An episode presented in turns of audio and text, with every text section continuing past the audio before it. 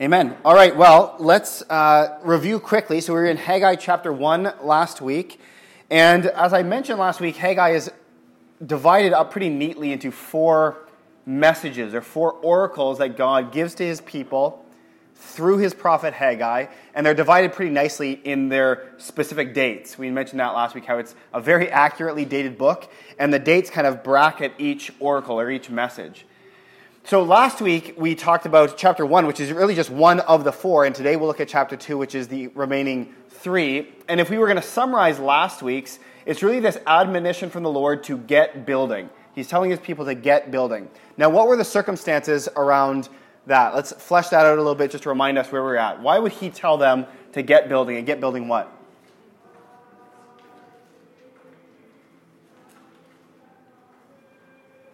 Anyone remember? The temple? Okay, so why did they need the encouragement to get building? Like, what had happened? The exile. The exile, they'd been carried off into Babylon, come back. What else? What else do you remember from Haggai chapter 1? Yeah, yeah, they were focused on building their own houses and not the house of the Lord. A pretty neat, neat little parallel there that the prophet uses. Okay, and they were really living um, relatively comfortably compared to the unusability of God's house.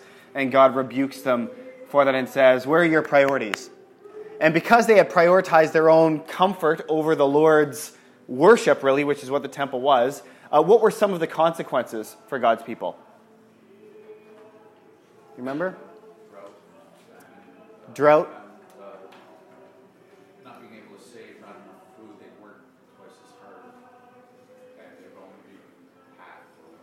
Yeah, excellent. So there's almost like futility, like an increased futility. The land wasn't co- cooperating, the environment wasn't cooperating, nothing was really working for them. And God's saying, Yeah, no kidding. Consider your ways, consider your ways. Why on earth would it be that nothing's going well for you? And, and why could God say that to these people? He could say, You should know better. Consider your ways. Why could He say that to them?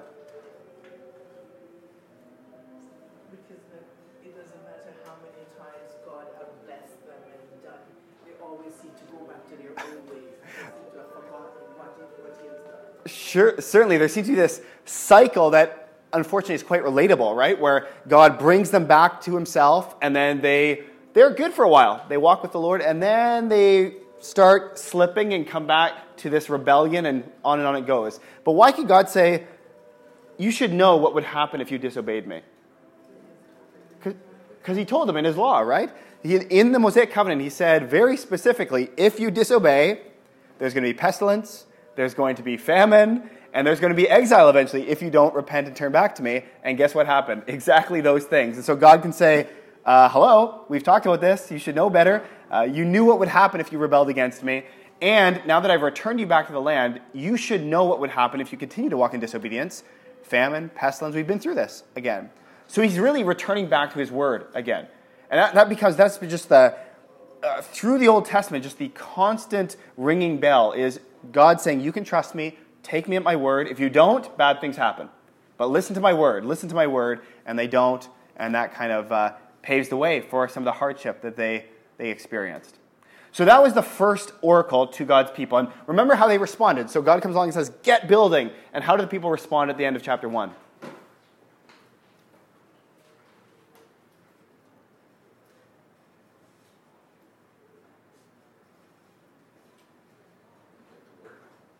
They actually obey?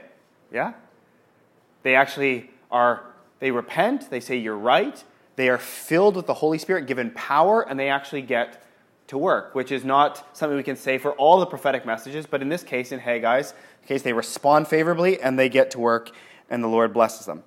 So now we come into number two, three, and four of the oracles given to this post exilic group as they try to rebuild life uh, after exile and in the ruins of Jerusalem. So they started building at the end of chapter 1, they started rebuilding God's temple. And we come to chapter 2, and again we see a date opening this oracle on the 21st of the seventh month. So that'd be October 17th of 520. The word of the Lord came to Haggai the prophet, saying, Speak now to Zerubbabel, the son of Shealtiel, governor of Judah, and to Joshua the son of Jehozadak, the high priest, and to the remnant of the people, saying, Who is left among you who saw this temple in its former glory? And how do you see it now? Does it not seem to you like nothing in comparison? Now, this is a bit of a throwback to an earlier book of the Bible, and I want to go there just to read for us. So turn to Ezra chapter 3. Ezra chapter 3. I just want to read one section here of this book. So Ezra actually records the returning of the people and the rebuilding of the temple. So, really, Haggai is prophesying during the time of Ezra. And so, there's a lot of parallel. Obviously, you can see how one fits into the other. But in Ezra chapter 3, we see actually this scene that is happening in Haggai chapter 2, where the people are rebuilding, but God needs to encourage them. And that's really the admonition from this second oracle is take courage. The first was get building. This one is take courage now. We'd say, why do they need courage? All they're doing is putting brick on top of brick. You know, what do they need courage to do there? But we'll see as we go to Ezra chapter 3. So they start building, and then Ezra chapter 3, starting in verse 10, it says, Now when the builders had laid the foundation of the temple of the Lord, the priests stood in their apparel with trumpets, and the Levites and the sons of Asaph with cymbals to praise the Lord according to the directions of King David of Israel. Now keep in mind this scene. They've come back from Babylon, where they had no temple. There's a sense in which they've been starved for this moment. Finally, the Levites and the priests get all dressed up in their priestly garb. They get their trumpets. They, we're going back to what we had before exile. It's an exciting moment, this, this climactic moment. But then, verse 11 they sang, praising and giving thanks to the Lord, saying, For he is good, for his loving kindness is upon Israel forever. And all the people shouted with a great shout when they praised the Lord because the foundation of the house of the Lord was laid. Yet, many of the priests and Levites and heads of fathers' households, the old men who had seen the first temple, wept with a loud voice when the foundation of this house was laid before their eyes, while many shouted aloud for joy, so the people could not distinguish the sound of the shout for joy from the sound of weeping of the people, for the people shouted with a loud shout, and the shout was heard far away. So you see this almost tragic moment. This should be this climactic moment of rejoicing, but it's mingled with sorrow. Why would there be sorrow in this moment? For some. Not for all, but for some. Because they knew the difference of what the temple that Solomon had built. It was glorious. Exactly. Yeah, it's probably just a plain building. Yeah. Yeah, exactly. So, and it says specifically some of the older saints, right? They're there and everyone's rejoicing. Finally, we get this temple back. But some of the old ones who had seen Solomon's temple, which was a sight to behold, they see just a foundation of this one and they know right away this is going to be pathetic in comparison. And they're grieved. Maybe in that moment they think back to the sin that brought them into exile, that brought this destruction. All of that comes swelling back, and they can't help but be grieved by this. So back in Haggai, God says, Take courage. Take courage. Um, and he says, Who is left among you who saw this temple in its former glory? And some of them will have seen that. And how do you see it now? Does it seem like nothing in comparison? So, if we were going to summarize what they're feeling, there's a lot of discouragement, right? They've come back, they started rebuilding. The message came through Haggai in chapter 1 get building. They say, Yes, we'll do it. And now they lay the foundation. They say, Wow, this is it? This is what we have now? So, think about our lives for a moment and how we seek to serve the Lord and to uh, do work for Him and we want to see fruit from our service. Are there any times where we might feel discouraged by the fruit that we see? That it doesn't match up maybe with what we envisioned when we started the work, and then we look at it maybe a few years later, a few months later, and we say, oh, this is it? I should be celebrating because I know the Lord is at work, but this foundation looks pathetic in comparison to the one down the street or the one my friend told me that they had when they did a similar ministry, or whatever the case may be? What are some ways that we feel or be tempted to feel discouragement in serving the Lord? I think we're just comparing ourselves to others and just to be thankful this is where God wants me to be at this time. Yeah, for sure. And I love your optimism, Rose, hustling to the remedy. That is exactly what. But let's sit in the, the despair for a moment. Are there times that we are discouraged? And it comes from comparison. I mean, that's what they're doing, right? They're comparing, comparing in their mind's eye what they remember to this. Oh, it's a dagger to the heart for some of them. What about other things that we do, that we're called to do? Yes? Well, it's just that my non-Christian friends, some of them are doing much better financially than I am. That's true. Yeah, I understand that as well. He's like, But Lord, I love you and I serve you. Could you not show me, show me some of that love as well? yes. What else? Um, I was, I was just thinking, is it, you know, the ones that were mour- mourning and crying, is it because they realize, okay, this is because of our sin, that's why? Yeah. If they had just followed everything, the beautiful temple would still be there, they wouldn't have been conquered, and the things wouldn't have been taken away. Yeah, I don't know. I, I'm going to guess that's got to be mingled in there a little bit, right? It's just a, a, a visceral reminder to them of what they lost and why they lost it. And now it's almost kind of this maybe a, thought of will it ever get back to what it was? Or have we damaged it so much that we'll never get back there? I, I don't know. We're speculating here, but I think they're, they're educated guesses, perhaps. Go ahead, Ken. So, what they built and delivered, is that the best that they could do at that time? Yeah, good question. We don't. Just like the with the mic, the best she's got. we, we don't really know, right? We just say that we see that they, in chapter 1, they responded to God's admonition, got building. There's no indication that they're holding back at this point. It's just they lay the foundation and they. And, and remember, there's a lot of people that are celebrating here. The foundation's laid. There's maybe even the majority are saying, Hallelujah, we got a temple again. It's, it's those who remember the past are just saying, Yeah, it's cute, but it's not what the Lord deserves, maybe, or it's not what we had in the past, and there's grief mingled in there. But wouldn't the Lord be satisfied? Because this is the best that they could offer, this is the best that they could do, just as satisfied with that reaction as opposed to Solomon? Yeah. So wouldn't the Lord be satisfied as coming? And we'll see that he is. And he actually encourages them in the rest of this oracle. He, he says, I'm with you. Just take courage. But at the moment, they're discouraged. I think of like when we had, um, um, some of you were around in 2020, um, just before the first set of lockdowns, Oakridge had really been growing, and there was a lot of young families coming to the church. And that's when we first started talking about we're out of space. We need to knock these walls down to the back of the sanctuary to leave space. And it was a really exciting time. And then COVID came and emptied the place out. And I remember there was a season, if you might recall, where we, could, we were allowed to have 10 people in into the building. And so we would get you know, the people who lead on the platform. We just came and kind of live streamed a service.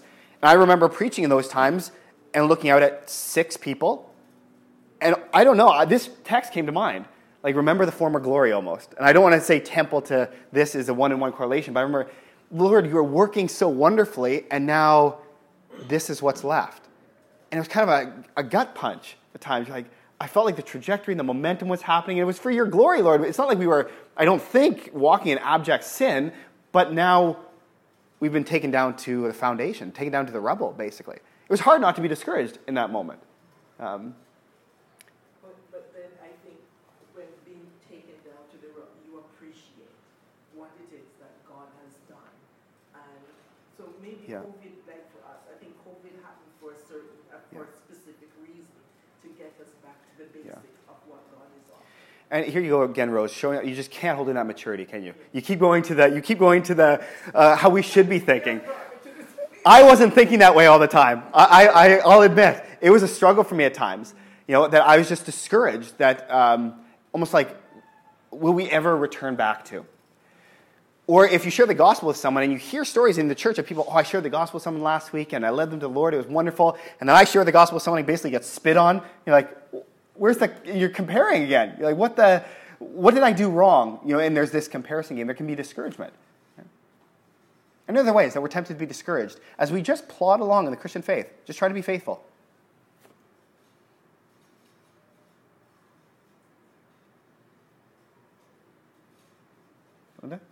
No? Anyone ever discouraged? Expectations are sometimes the problem. Sorry? I think expectations are sometimes the problem. People expect a lot more than what, you know, it's like God giving what I'm due. You don't want it. Yeah. Expectations are a big one, right? Where sometimes we grow in expectations and then put them on God, and it's not what God expected, but then all of a sudden they're attributed to God, and then He doesn't come through and meet them. And then I almost want to blame God sometimes, and all that kind of stuff. And sometimes uh, my flesh gets mingled in with godly expectations that get thrown on God. Um, anyone ever get discouraged with their own sanctification? their own growth in holiness? Is that ever discouraged? Or is it just me? okay, good. Okay, it's just me. About physical disability. What's that? About like a physical disability, some sort of thorn in the flesh that just prevents you from going as far as you want to go. Sure, and there could be times because of the providence of God through our medical system, maybe you see improvement for, physically with that thorn in the flesh. Oh, Lord, I'm going to be able to serve you unhindered soon. And then there's this huge regression. He's like, oh, it's just this deflating wind out of the sails experience. And when we think about those times that we experience that, and same with like sanctification, I feel like I'm making strides against this besetting sin that just plagues me, and I'm, I, by God's grace, I'm winning against it. Seems I'm killing it, and then something happens and it spirals back to where I was two years ago, and you're just like, what on earth is happening? And when I think about all those times that it's tempted to be discouraged, I can relate to these people here. Whether they're right or wrong, I don't know whether they're what was in their mind when they look at that temple and the foundation, but the discouragement is relatable. You know, we were here and now we're here. And some of it's, all of it's our fault. It's kind of this gut punch. Now, God is gracious as He always is. And just like in chapter 1, when they are sinning by ignoring Him, He comes along and says, Get building. Here He comes along when they're discouraged and deflated, He says, Take courage. Okay? Like, like Rose was getting us to, take courage. That what you see is not what you get. There's more going on here than meets the eye. So let's keep reading. In Haggai chapter 2, I'm wondering if someone can read for us, starting in verse 4 down to verse 9, the end of this oracle. 4 to 9.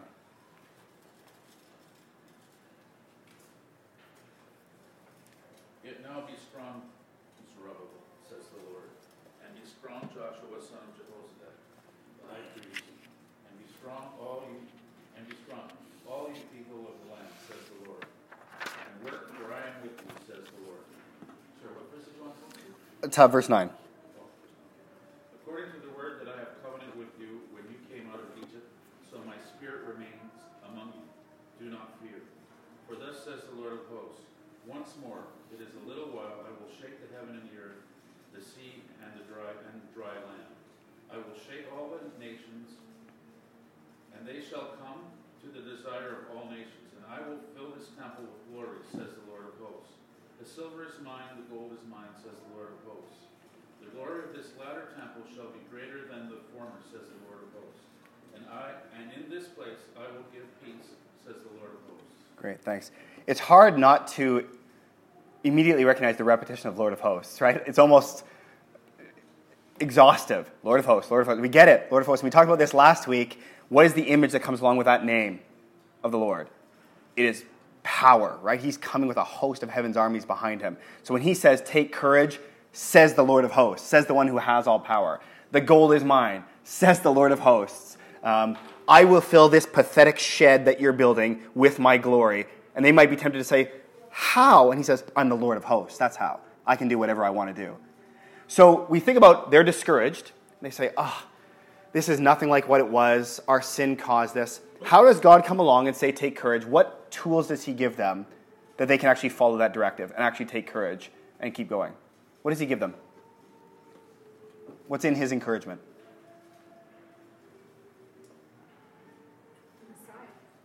Messiah. Oh, where? No, what's coming is. Oh, yes, absolutely. That's very encouraging. yeah, amen. So this is going to surpass Solomon's temple because Jesus.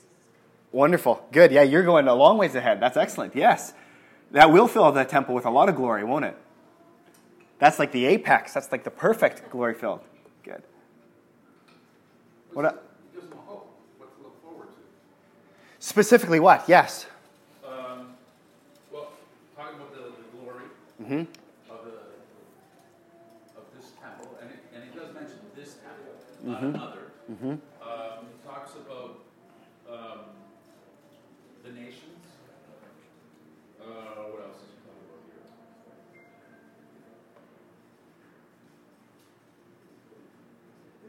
Uh, well, the shaking of the heavens and the earth, and the sea. hmm Uh, and he will fill this uh, with the glory. Mhm.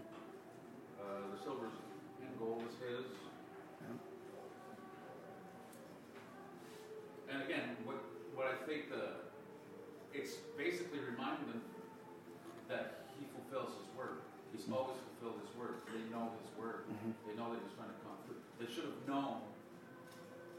again, going back to the mm-hmm. covenant, they knew the results of what happened. Mm-hmm. They knew that that was what was Yeah. happening, and I think with the prophetic word, it was to encourage them that, yeah, I'm still with you. I'm, you know, I'm. It does say that here earlier, Yep. right? Yep. That He's with them, and uh, so that God is. He means what He says, and they know that, Mm-hmm. or they should have. Yeah. Notice too that I am with you. He said that before they started building. They started building, and he says it in their discouragement. That he's with them. He's always with them, in spite of their frailty, their humanness, their. Uh, it- it's it's his presence is promised, and then they work. And I don't want to stretch this too far, but we need to understand when we talk about salvation by grace through faith, his presence comes with us, and then we get to work. It's not we get to work to to to coerce his presence, right? It's the other way around. Yeah, go ahead, Ken. With that, uh, I'll be with you, there's a couple others in verse five that says, uh, have no fear. Mm-hmm. Then in verse nine, it, uh, says, and I'll give peace. Yeah. There's three things there. Yes. Those are pretty good promises as well, right? And there's a sense in which you notice that, and uh, Manny just pointed this out. He is promising, lifting their eyes to the future, but it is, uh, to use a big word, eschatological. It is end times kind of future. When he talks about the heavens shaking and the earth shaking, you go to Joel, you go to a lot of other passages, those are very um, future looking realities. Not that he won't fill that, that temple right before them with peace before then, but when he starts to mention the foundation shaking, we're talking about something that will is, is a long way off, something final, something final, when Messiah will come to his temple in perfection. It's exciting. Go ahead, Joe. It's interesting. My grandfather, Wallace, he was a rabbi. He said, "You will be the desire of the nations," and that's the only thing that people saw. They will be the desire. They will be better than the nations. And that's the only thing they ever saw. Israel, we the desire of the nations. They will be the desire. That's the mm. only thing. That's the only thing he could talk about. My father as well. Really? Oh, wow. Very interesting. Yeah, there is this, and you do see a little bit of it there with the, uh, um, many talked about the nations in verse, uh, verse 7. I can't help, maybe it's because it's fresh in my mind, but harken back to the Abrahamic covenant as well. This idea of the nations going to be blessed through you, this idea of Israel didn't exist just for itself, although by the time Jesus came along, they had kind of forgotten that, right? They kind of were this insular reality, but they always existed to bless, to bless the nations, that God would bless the nations through them. Um, you know, just like everyone else, they get selfish at times. I can relate to that also, but that is their, their purpose. So again, this is take courage. This shed that you're building now, it may be nothing compared to what was. And that's discouraging. But God says, the Lord of hosts says, man, what's coming will make Solomon's temple look like a toy box. It will be nothing compared to what is coming. I'm going to fill it with my glory in a special way. And so, I mean, lift your chins, my people. Like there is something coming that is far better than you can even imagine. That's pretty, uh, pretty encouraging for these discouraged people. What a gracious God comes along and says, straighten your back. Something is coming that's better. Something is coming that's better. And isn't it just wonderful that God is not limited by our limitations? Let's assume for a moment that when they're rebuilding this temple, they've come back to the ruins of Jerusalem, they've come back to the ruins, the, the smoking chaff in the fields, and all they can muster is this measly temple. Maybe that's all they can do. They go and get the wood from Lebanon, they build this thing, and it's like, oh, that's all we can do. And God says, it's no matter. I don't, that doesn't limit me at all. Remember, the gold is mine. Everything in the world is mine. I will bring it here, and I will make this wonderful. Uh, and so God is just not limited by us and what we can offer. Our job is to do what we can, be faithful with what He calls us to do, give what we can do, and allow the Lord to fill it with His glory and use it. That's so liberating, isn't it? Go ahead, Rose. But I think as humans, we look at the external and Oh, yeah. internal. So when he says, when he keeps saying, uh, Lord of things, like, okay, this is the light. This is what Yes. we're supposed to be looking at. Yeah. For sure. So, the other half to the first question I asked about us being discouraged in ministry and what we're called to do, ways that we can be discouraged, deflated. What are some tools that God gives us to fight against that potential discouragement? Things that He gives us so that when we are discouraged in this life, trying to serve Him faithfully, and we run into those walls, we run into our limitations, God says, straighten your back, lift your eyes up. these things are still true. Take courage, he says to us as well. What are those things? Sorry? Encouragement. Encouragement in the word, prayer. Good. What else? Church fellowship. Isn't that wonderful? Like I can get out, go out there in the world and get beat up all week in failed attempts at evangelism, and, and get called an archaic caveman and all these things for believing what I do. I can always retreat back to the body and find encouragement, find um, into the ranks, and find fellowship with the other soldiers. Right? There's something building up and encouraging. I can lick my wounds in here, so to speak. I mean, that's very helpful when you've been out getting beat up, right? And as our culture progresses beyond Christianity and sees it as an enemy, not just an alternative truth, a, a, an enemy to truth, that's going to be increasingly helpful to retreat back here and to get uh, reinforcement and healing and encouragement. Um, we need it. I need it. But it, but it says right there in um, 9, I will grant you peace. Mm. That is what the Word of God gives you. No care what is going on around. It's like this peace, there is nothing. Yeah. Yeah. Anyone know what the word for peace is in Hebrew? Shalom. Anyone ever heard that before? What does shalom mean? Peace is a very limited word in our understanding. Where, you know, it just means for us. It kind of means, well, there's no conflict, so we have peace. We have peace in this room because there's there's no fighting so far. Right? What does anyone know what shalom means? It, it means a whole lot more than that. Wholeness. Wholeness, right? It, it's things that they're supposed to be. We haven't had shalom since Genesis 2 because peace is coming. Like true peace. Why? Because the Prince of Peace is coming. He's the only one that can bring true everlasting peace. This peace that everything is put back the way it's supposed to be and will be forevermore. God's people in their discouragement, in this pathetic temple with enemies all around them, they could use some peace at that moment. We could use a promise of shalom, of wholeness. What else does God promise us to quench our discouragement at times?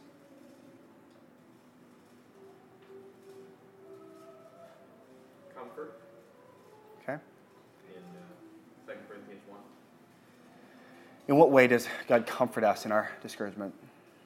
He, when we come to Him with our discouragement, He grants us a uh, comfort mm. such that we can then go out and comfort others yeah. with the same comfort yeah.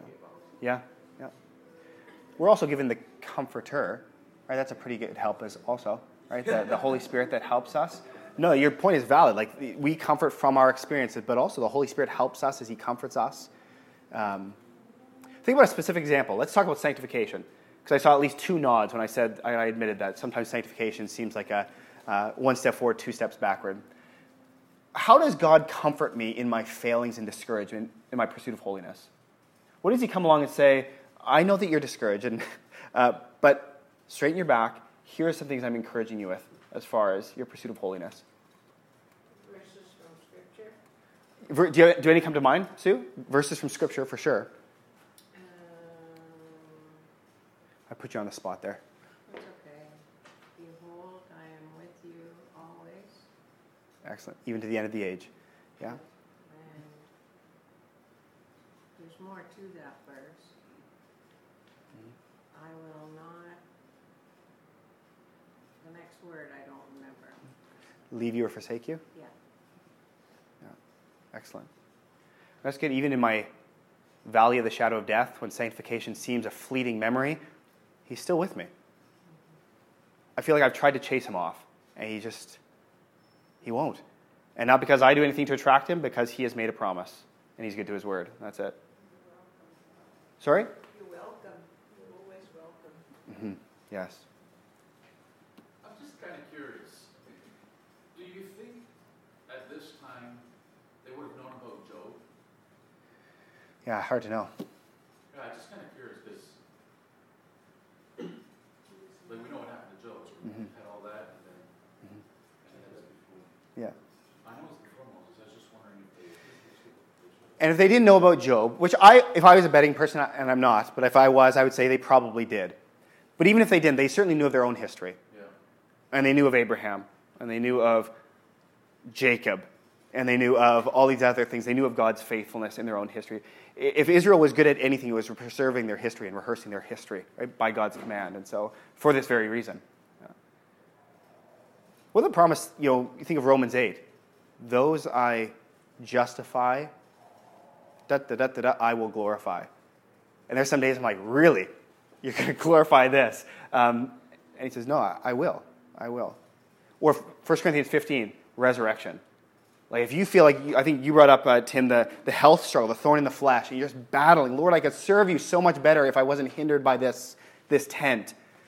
And uh, while that may be true, and there may be days I'm discouraged because of physical limitations, God says there's coming a day when that body will be made new, and there will be no limitations.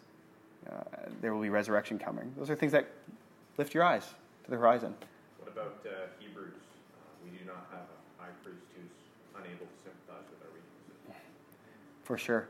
Even in my greatest weakness, I can call out to the great high priest, and sometimes the Holy Spirit groans and, and prays for me in my weakness. And I mean, sometimes they're just talking on my behalf, it seems like, right? A lot of the time. Right, Brett? First Peter 5, I think says, uh, remember to cast your, your anxieties on him because he cares for you. Mm-hmm.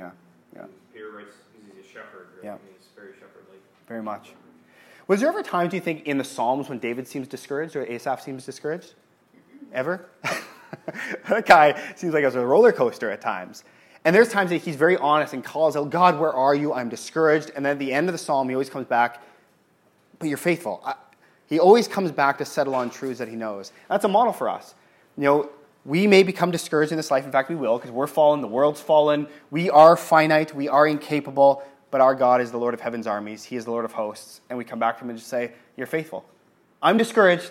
I don't think that's a sin necessarily, but I'm going to throw myself on your mercy and say, I need you to lift up my eyes again. And that's what he was doing here. So that's why Second Corinthians, um, in chapter one, it says, "Praise be to God, the Father of our Lord Jesus Christ, the Father of compassion and the God of all comfort, who comforts us in all our troubles, so, so that we can comfort those in every trouble with the comfort we ourselves receive from God." Yeah. It's amazing. What about turning your eyes upon Jesus? Yeah. I just said the whole verse to myself, and now I can't remember. The author and perfecter of our faith. Uh, well, it's a song, Oh, okay. song. Oh, I see. Your eyes upon Jesus, look full In his wonderful face. And the cares of this world will grow strangely dim. in the- the light of his glory. and Grace, yeah. yeah. Excellent. All right, let's go to number three. Number three, starting in verse 10. Someone read for us 10 through 14. On the 24th day of the ninth month, in the second year of Darius, the word of the Lord came, to, came by Haggai the prophet, saying, Thus says the Lord of hosts, Now ask the priests concerning the law, saying, If one carries holy meat in the fold of his garment, with the ed- and with the edge he touches bread or stew, wine or oil, any food, will it become holy? Then the priests answered and said, No. But and Haggai said, If one who is unclean because of a dead body touches any of these, will it be unclean? And the priests answered and said, It shall be unclean. Then Haggai answered and said, So it is with this people, and so is this nation before me, says the Lord, and so is every work of their hands, and what they offer there is unclean. All right. So here's a great illustration here, a powerful illustration Haggai uses. Uh, the point of which is what? What's he trying to communicate to God's people? So this is a new, he's told them, get building, take courage, and now this is a new segment, a new message. And what's this illustration pointing them to? What truth? If you're going to summarize it. You come to him with a clean heart. You need to come to him. Yeah, God needs cleanliness, right? God, because God is pure. He needs purity to be his presence. What else? This illustration.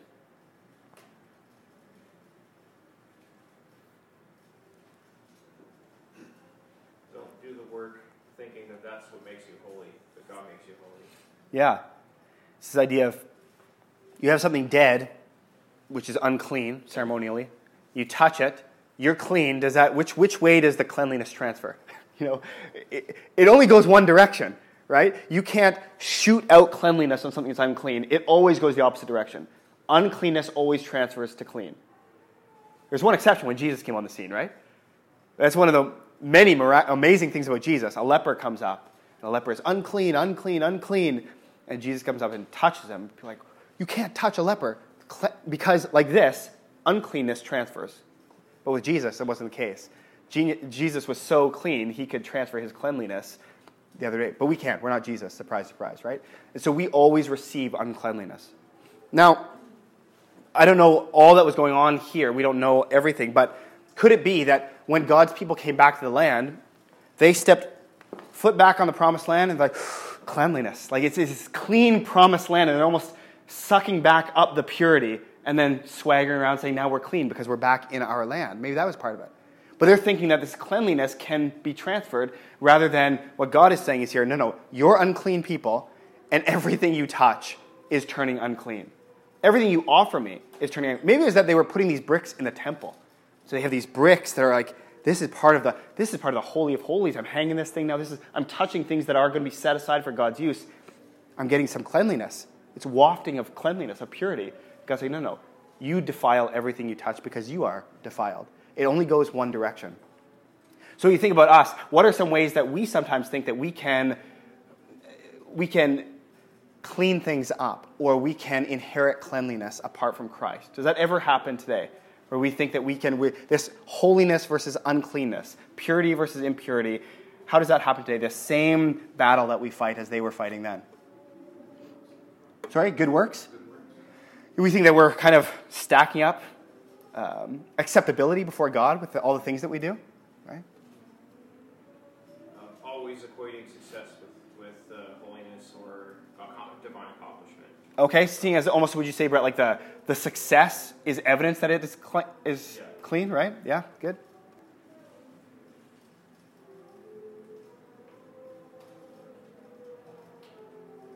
We, we have a habit of sanctifying things that are not sanctifiable because we do it in the name of the Lord sometimes, right? Or, or not even sometimes. It's a good thing that we're doing, and so it makes us good. I mean, that is the MO of our world, right? If we do enough good things, that makes us good people. Or even worse, today in our day and age, is if I publicly am seen saying good things, that makes me a good person. I don't even have to actually do them behind the scenes. I just have to make it believe that I believe these things, and I'm all of a sudden a good person. This is the same thing. We're playing with purity, you know, where we're trying to do things that bring purity or acceptability to us. And as Christians, we of all people should recoil at that. How are we made clean? Only one way, right? It's the detergent of the blood of Christ that washes us clean. There is nothing we do that merits any sort of, in fact, as Jeremiah says, what are our good works? Filthy rags. The best thing I can muster. God says, oh man, that just stinks. Get that out of here. That is the worst thing I've ever smelled. Like, but I meant so much. I meant well. You know, I wanted to do this so well for you, Lord. And God just says it stinks. That's how sinful you are, Josiah. That even the best thing you can muster compared to my holiness is just filthy. The only thing that we can do, and is, and now fast forwarding to this side of the cross, is we throw ourselves in Jesus. We're made pure in Him as we're in Christ. And then from that, we go out and we do good works in His name. And the Lord uses those things. But we never want to get the cart before the horse, as many people do, and think that we can earn our way by doing good things and making ourselves pure. I'm using pure kind of as a synonym as acceptable before God, because that's what He demands holy, right? We can't do that. And that's the world we live in. People thinking that they can outweigh their good and their bad by doing or appearing to do good things and being acceptable. And Israel, surprise, surprise, was struggling with that as well. well let's finish this, uh, this um, oracle here, verse 15 through to 19. Someone read for us 15 to 19. Now then, consider from this day onward, for stone was placed upon stone in the temple of Yahweh. How did you fare? When one came to a heap of twenty measures, there were but ten. When one came to the wine vat to draw fifty measures, there were but twenty. I struck you and all the products of your toil with blight and with mildew and with hail, yet you did not turn to me, declares the Lord. Consider that from this day onward, from the twenty fourth day of the ninth month, since the day that the foundation of the Lord's temple was laid, consider, is the seed yet in the barn? Indeed, the vine, the fig tree, the pomegranate, and the olive tree have yielded nothing. But from this day I will bless you. So essentially, what he's saying is very similar to the first oracle. He's saying, consider, like, look around. Has it been successful so far? No. You go to get 50 measures, there's less than half of that. And you're screaming, why? Why are we not being successful? Because you're not walking in faithfulness to the covenant I made with you. You're not understanding holiness and purity. But then, again, God's grace on display. He says, but from this day forward. Even before they start obeying, even before, he's just corrected them, and he's just going to assume that they're going to start obeying. From this day forward, I'm going to start to bless you again. I'm going to start to uh, fill the barn. I'm going to start to um, have these trees bear fruit. I will bless you, he says specifically. Go ahead, Sue. Um, can we digress just a bit? Of course. That's what this class is for digression. okay. I just had a thought um, about Billy Graham. All his works, his evangelism, Mhm. et cetera, et cetera, is as filthy rags. He did so much. Yeah, yeah.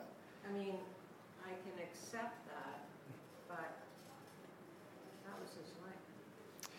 Yeah, so in Christ, we're not producing filthy rags if it's in the name of Christ. If it's, and I want to be careful that it's more your works apart from your works trying to do basically what Israel's trying to do here are filthy. On your own, you can produce nothing but something disgusting.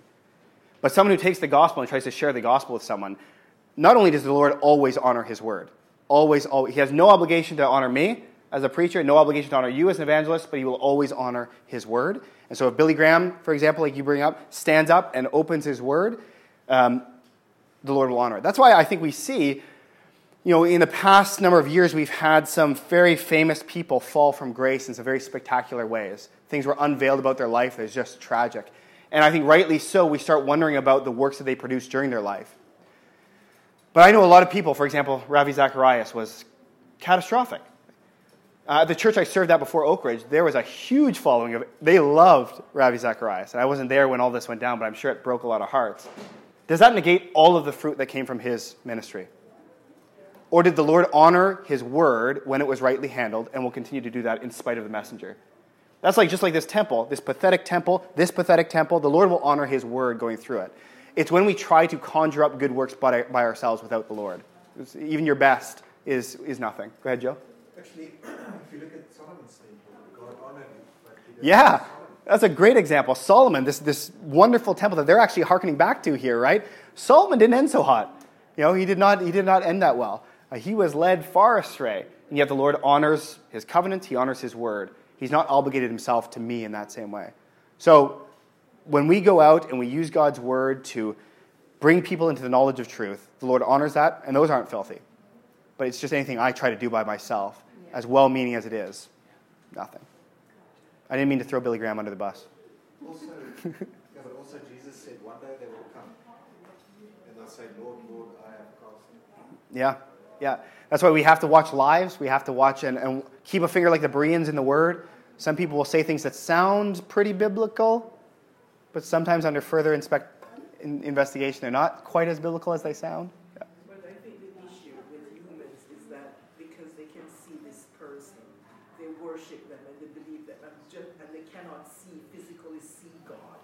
Hmm. So I think that's where the, the disconnect can be. they're making this person a God, and then of course they're forgetting that they're human and Yeah. they'll make mistakes. Yeah, it can be. I, I think it's also just legit. Like, I think that, you know, when people who seem to have served the Lord and the Lord has used in my life to bless me, they fall, I think it's very understandable to be punched in the gut with that. I, I think just think there's a deflation that comes, a disappointment, like here in the text. Um, even if I don't idolize that person, it's worse if I do. But even if I don't, there's just something, ugh, another one? Another seemingly faithful man or woman of God has fallen? You're just, Lord, how long?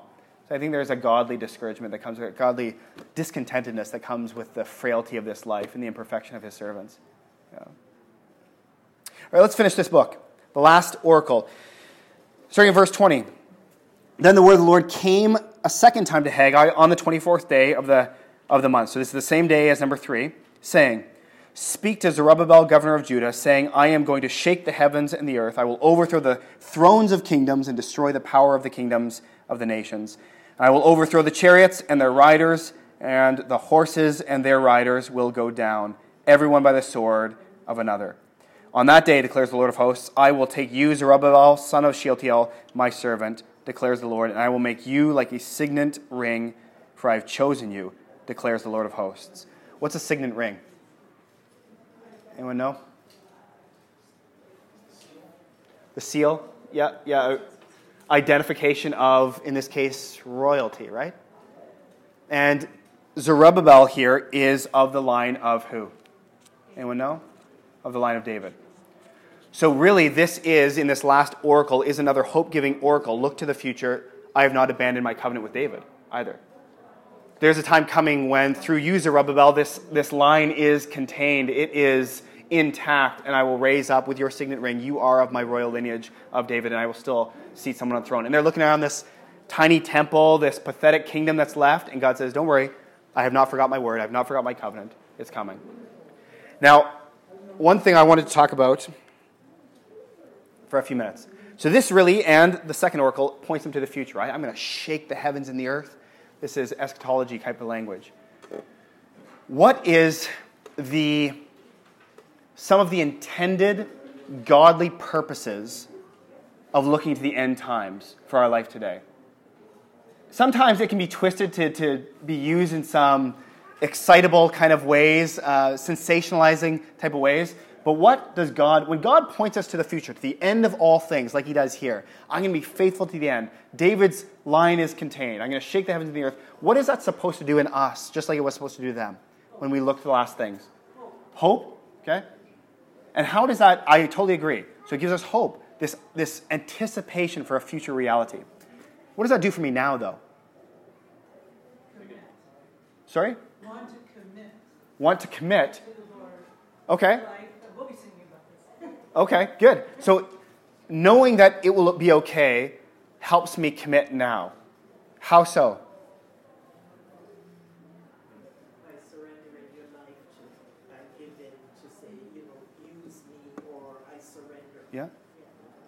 So I read uh, quite a famous commentator this week in the book of Revelation. He was writing, and he was uh, mocking someone like me, who's called I would call myself a futurist. So you look at book of Revelation. I think a lot of it is chapter four on is coming, and this guy writing is what's called a preterist. So he believes everything in Revelation happened by AD 70. And, so and he was mocking a futurist view, someone that thinks that looks to the head. He said these futurists they have their heads so far in the future that they are no good in discipleship today. They ignore discipleship today. And I, I said, okay, um, let me think about that. How is it then, because I would disagree, but how do I think my view of the future increases my view of discipleship today? Like you're saying, it actually increases my commitment to the Lord. How are those two connected, if at all? Because the Lord doesn't want all anyone to perish. And so we are to make disciples. Okay? Because of what is to come? Okay? I think it's well, two, I think two things. One, it's a, f- a natural fear of the Lord that He's a God. He's a just God. He will judge sin. That's that should terrify you if you're if you're not a Christian. And second is, if you are a Christian, we have to reach the world while we have time, because there is a time coming when the end will come, and no one, whoever isn't saved is that's it. Yeah, so there's an urgency? An urgency. Yeah.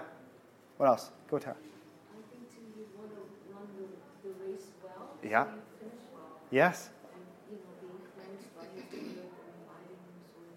So if you come the, the, the end, what's happening, what's going to happen in the end? Y- Yes. Take from that. Yeah, you run well in light of what is to come. Good. It, uh, it encourages you to, uh, to get busy and stay that way because the Lord will be coming like a thief in the night. Yeah. Because we do not know when our time will come to an end. Yeah. So we just prepare for Yeah.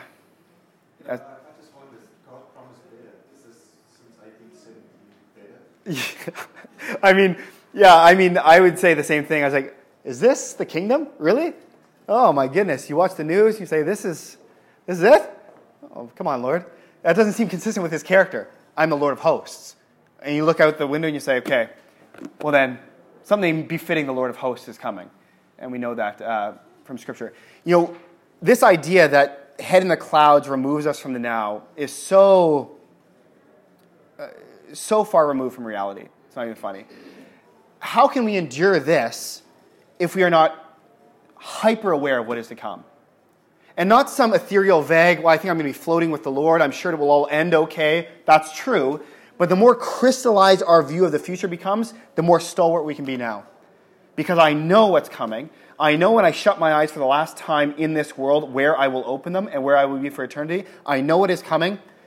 That's why Paul can say, What can you do to me? You know, send me home or leave me here to labor for him? It doesn't matter. Because he knew he had a, I mean, some guy I knew went up to the third heaven. You know, who was that? Where he says, like, some guy I know, I don't know whether in the body or out of the body.